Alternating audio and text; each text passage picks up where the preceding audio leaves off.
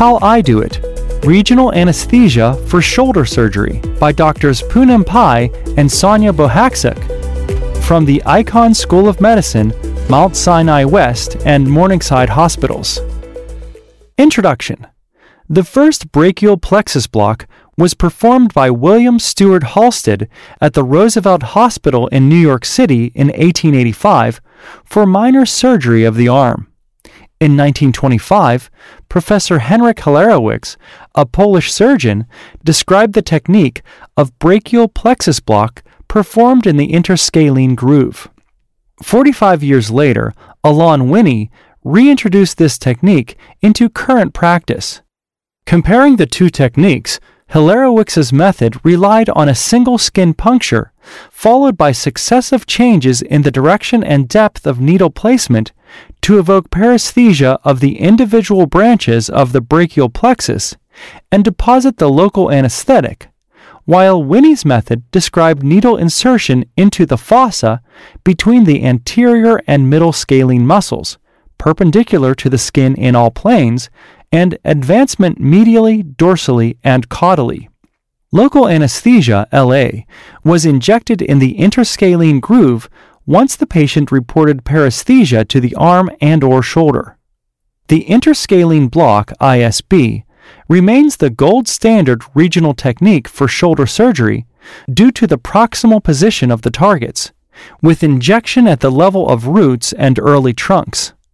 By injecting local anesthesia in the interscalene groove at the level of the cricoid cartilage, C five to C seven roots are likely to be blocked, along with all of their distal branches.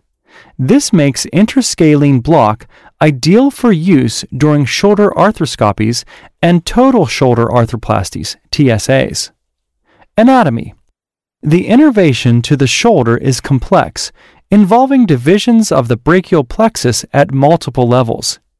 The bones and muscles of the shoulder are innervated primarily by branches of C five to C six, including the suprascapular and subclavian nerves, which branch off at the level of truncs, the subscapular nerves branching off at the level of cords, and the axillary nerve, a terminal branch.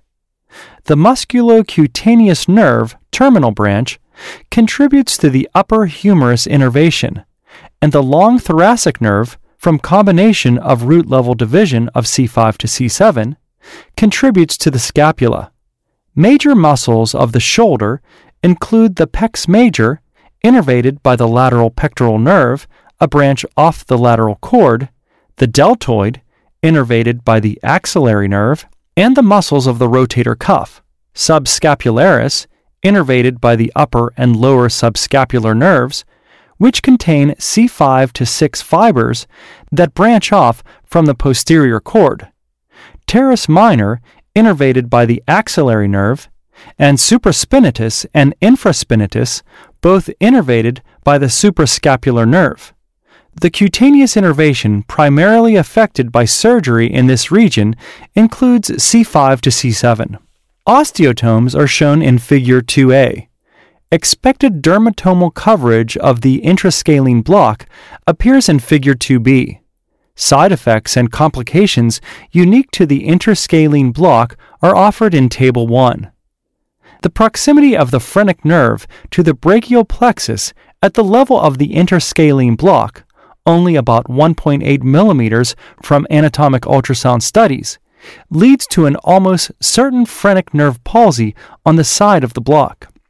Arising from C three to C five roots, the phrenic nerve crosses under the paravertebral fascia from the upper lateral border of the anterior scalene muscle and descends medially along the anterior scalene muscle toward its diaphragmatic target. For healthy patients, transient hemidiaphragmatic paralysis, H D P, is typically well tolerated as accessory muscles compensate. Pulse oximetry is not a sensitive assessment, with values generally unchanged. Bedside spirometry can be performed, ideally by comparing to baseline values obtained prior to block, and hemidiaphragmatic paralysis is reflected by a decrease in forced expiratory volume in first-second forced vital capacity and peak expiratory flow rate, P E F R. Ultrasound assessment is performed using a curvilinear probe oriented along the anterior axillary line on the left to image through the spleen or parasagittal midclavicular or anterior axillary line on the right to image through the liver. Once the diaphragm is identified, M-mode measurements are made with quiet breathing, deep breathing, and sniff, a rapid breath with closed mouth. A partial phrenic nerve palsy will result in twenty-five to seventy-five percent reduction in caudal motion of the diaphragm. The M-mode trace in a complete phrenic palsy shows greater than seventy-five percent reduction in caudal motion or no active caudal movement of the diaphragm with inspiration and abnormal paradoxical movement, cranial movement on inspiration, particularly with the sniff test. Table two addresses modifications of the interscalene block that attempt to reduce the incidence of hemidiaphragmatic palsy H D P. Reducing the volume of the block to five milliliters will result in a twenty-seven to forty-five percent reduction of hemidiaphragmatic palsy H D P, but may necessitate the use of general anesthesia G A rather than sedation for the surgical procedure. Combinations of these modifications may further reduce the risk of hemidiaphragmatic palsy or increase the chance of avoidance of general anesthesia. For example, U S G low-volume block with the catheter positioned posterior to the C five to C six plexus to allow for additional titration of local anesthetic during surgery as needed. Though these reductions in hemidiaphragmatic palsy are significant, any risk could be unacceptable in a particularly complicated patient, and an ideal alternative would be one in which the incidence of hemidiaphragmatic palsy approaches zero. Performing the block more peripherally, farther away from the level of roots, reduces the risk of phrenic nerve palsy, but attention must be given to the sensory contributors, particularly the suprascapular nerve as it branches off proximally from the superior trunk. The suprascapular nerve can be blocked individually, either via an anterior approach, targeting the nerve as it branches off the superior trunk in a sub-omohyoid view, or via a posterior approach, targeting the nerve once it reaches the suprascapular notch of the scapula.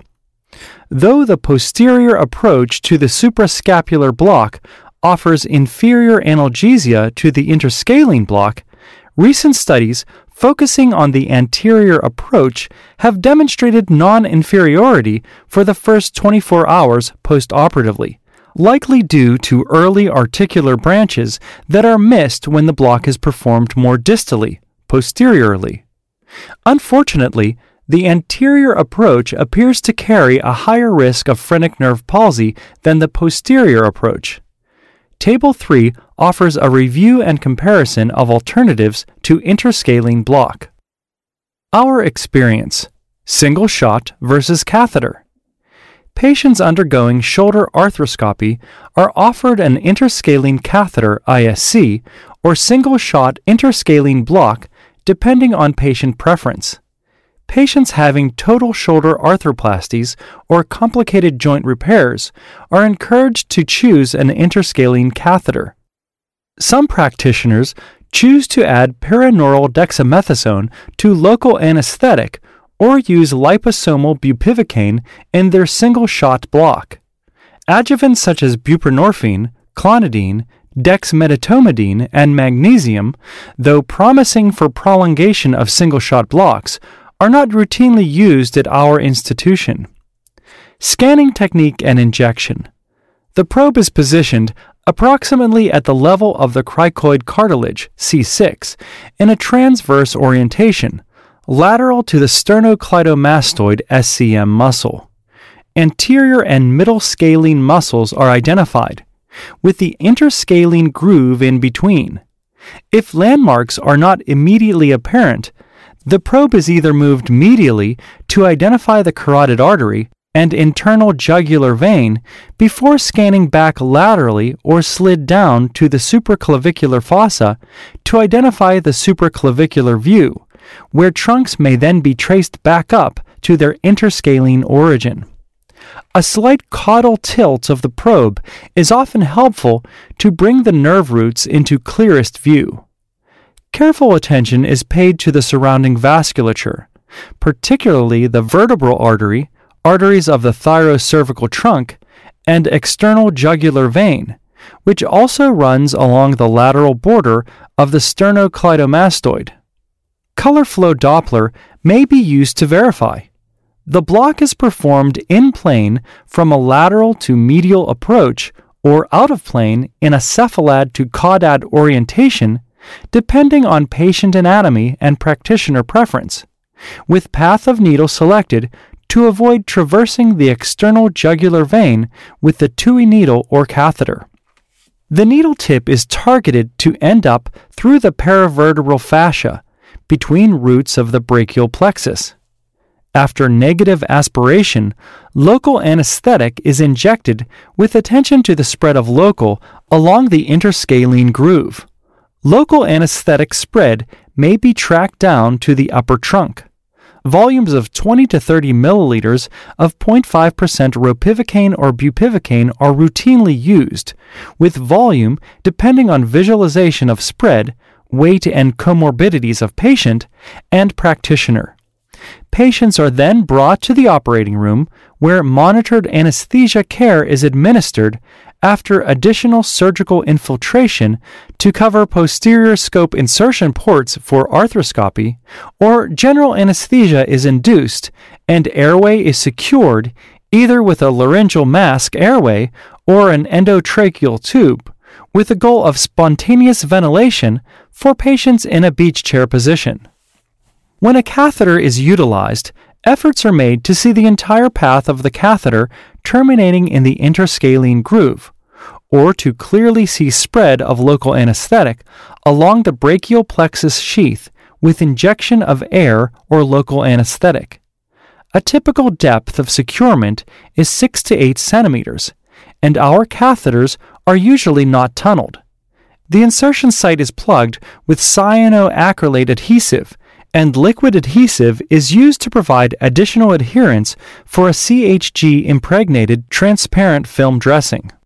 The length of the catheter is secured above the clavicle so as to avoid interference with the surgical field. Catheter dosing, management, and follow-up.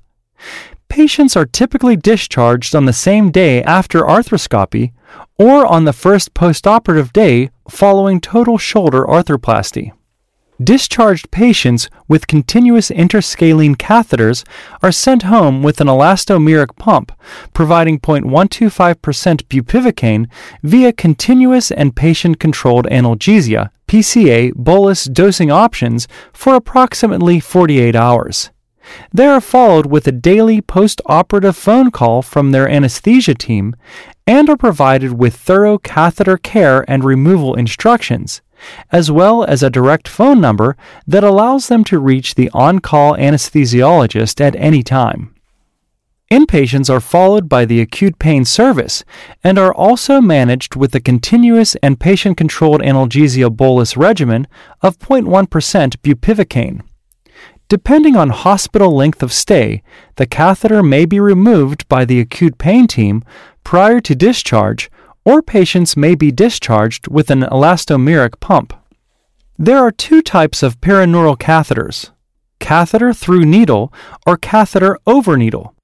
Common complications for catheter through needle include dislodgement of the alligator clip, leakage at the insertion site, difficulty in visualizing catheter tip on ultrasound, and accidental removal of the catheter during positioning or movement.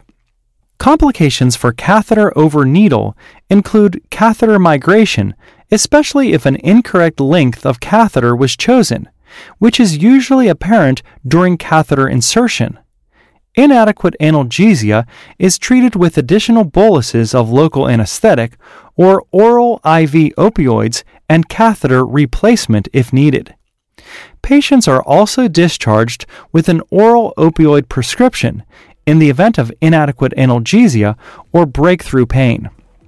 Assessment of patient satisfaction is an important outcome measurement and indicator of quality of anesthesia care. Several studies have shown higher satisfaction scores in patients who underwent shoulder surgeries with an interscalene block. Other advantages to interscalene block in shoulder surgeries include a reduced incidence of postoperative nausea and vomiting and decreased opioid consumption. In our experience, incorporating interscalene block as an analgesic modality for shoulder surgery provides many additional potential benefits, including facilitating post-anesthesia care unit P A C U bypass, preventing P A C U delays, facilitating early discharge, and reducing costs. Based on our experience, interscalene block is an invaluable regional anesthetic tool for shoulder surgeries performed at our hospital. Interscalene block is easy to perform and relatively safe, and it should be a staple of every practitioner's armamentarium of blocks. Thank you for listening. If you liked this episode of A S R A News, please consider subscribing, sharing with a friend, or leaving us a review.